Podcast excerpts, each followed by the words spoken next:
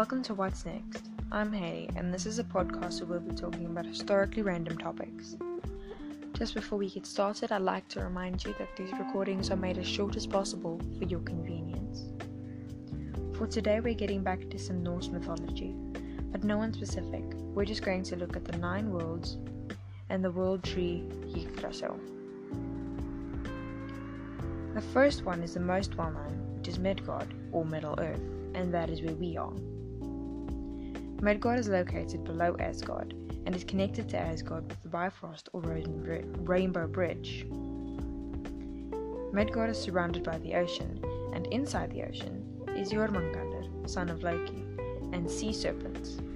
He is so big that if he holds his tail in his mouth, he encircles the entire world, and it is said that he, his entire body cannot be seen by just one look. People were created by Odin and his brothers Vili and Ve. Men were made from the ash log, and women were made by the elm log. Second up is Asgard, which is home to the gods and goddesses of Asgard. The Aesir, which are men, and the Asyunir, which are women. Asgard is in the middle of the tree and is ruled by Odin and his wife Frigg who we'll probably discuss in another podcast in another episode. Inside the gates of Asgard is Valhalla, which is basically like heaven, and that is where half of the Vikings, also known as Einherjar, go when they die, and the other half go to Folkvanger. Though these places are similar to heaven, there are minor problems, and that is if you do not die in battle, you do not get to go to either. Which sucks because if you die of old age, illness, murder, theft, anything, you go to Helheim straight. No two thoughts about it. Thirdly is Vanaheim, which is the home to the Vanir gods, who are the oldest gods. The Vanir are mostly masters of magic and sorcery, and are well known because they can predict the future, although I do not know how true that is. No one really knows where Vanaheim is located on the tree, or how it looks even. When the war between the Aesir and the Vanir ended, the Vanir gods, three of the Vanir gods, had to go and live in Asgard Njord and his children Freya and Frigg. Quick pause, it does say only three gods went, but if I look through the list of gods, it shows that there are four Vanir gods, not three. I had just thought of that, that I should say that.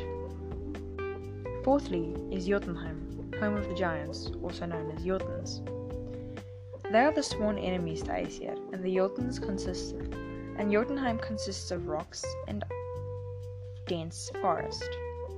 The giants have to live off a strict diet of fish and animals because there is no fertile land in. The whole world was created by a corpse of the first giant named Ymir, and he was killed by Odin and his brothers. The Jotuns and the Aesir are always fighting, but it also happens now and then when a love affair will come forth. Odin and Thor and a few others had lovers who were giants. Loki also came from Jotunheim actually, but he was accepted as by the Aesir and gets to live in Asgard. As I mentioned in a previous episode, Loki is actually the king of Jotunheim and he rules in Uppsala. I guess. I don't know where that is though, it doesn't say. Jotunheim is separated from Asgard by the river Iving, which never freezes over, and it lies in the snowy regions of the outermost shores of the ocean. Mimir, who is basically like the tree's soul, has a well there in Jotunheim. He has a lot of wells placed everywhere, and there was a story that on why Odin only has one eye, and he didn't give it for peace with Jotunheim. He gave it for knowledge to Mimir, and he had to hang in the tree for I think it was like nine or six days or something to get a lot of knowledge. And in God of War, you actually get to kill Mimir. Running at number 5 is Niflheim, also known as the Mist World or Home of Mist. and it means that it's the darkest and coldest region of the world according to Greek myth, Norse myths. Niflheim is the first place of the nine worlds and is located on the northern region of the tree. The eldest of the three wells is located in Niflheim and is called Hvergelmir, or a bubbling, boiling spring.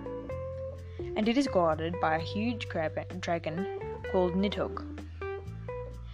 It is said that all cold rivers came from the well, and it is and it is the source of the eleven rivers in Norse myths.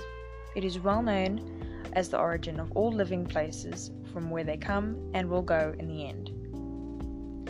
Elivanger, or ice waves, are the, ri- are the rivers which existed in Niflheim at the beginning of the world.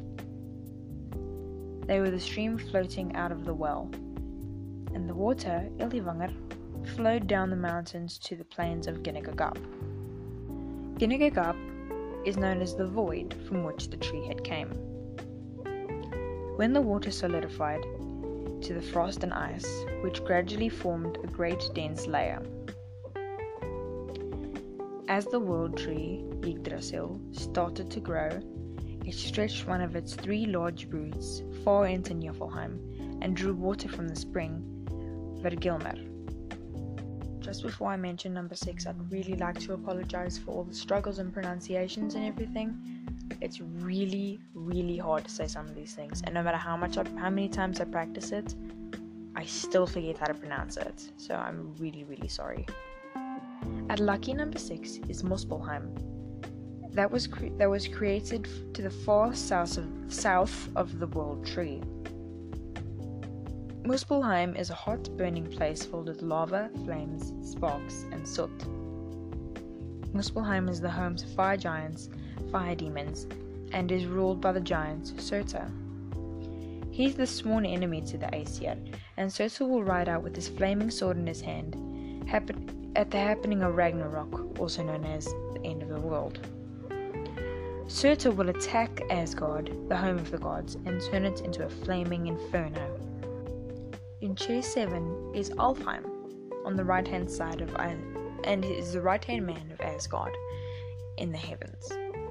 The light elves live here and they are beautiful creatures.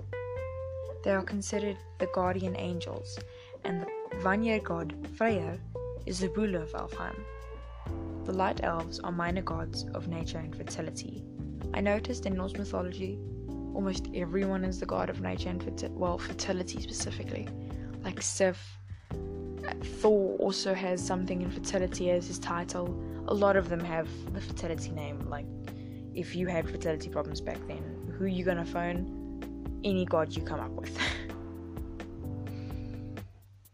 they are known for their magical powers, and they are also often depicted as the inspiration of music and art.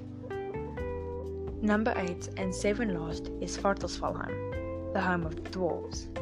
They live under the rocks and cave and inside the caves underground. Reidmar, the king of Svartalsfalheim, Svartalsheim is just the ruler of the dwarves. The dwarves are masters of craftsmanship. Obviously, if you have if you haven't seen Lord of the Rings, you would have known that. You wouldn't have known that.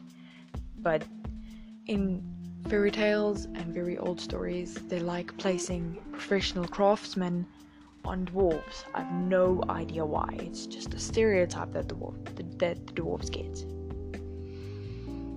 The gods of Asgard have received many gifts from the dwarves, such as Thor's hammer, Mjolnir, a magical ring, Draupnir, and also Gungnir, Odin's spear. At long last, at number 9 is Helheim, and this is where the dishonored dead go thieves, murderers, people who die of old age and illness, and those who the gods and goddesses don't really think are brave enough to go to Valhalla and Folkvanger. Helheim is ruled by the evil goddess Hel, daughter of Loki. And Helheim is a grim and cold place, and every person who arrives there will never feel joy and happiness again. Hel will use all the dead in her realm at Ragnarok and will attack the gods and goddesses which will be the end of the world. It also says that in Ragnarok, the soldiers and the dead from Valhalla and Folksvanger will go and fight as well against the dead. It seems that Hel has a very open agenda on how she's planning to end the world. What a chaotic woman that really is. That's the end of it for today. I hope you enjoyed it as much as I did. And I've I've moved the, every new release date for an episode to every second week because it's just so much information together and a week is just not long enough. I hope I see you in two weeks' time when we speak about something totally new.